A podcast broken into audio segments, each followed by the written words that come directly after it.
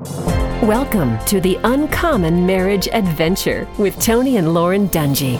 In the mid 1990s, I started doubting that I'd ever get a head coaching position. Minnesota Vikings chaplain Tom Lamphere counseled me just to keep my eyes on Christ and be the best assistant coach I could.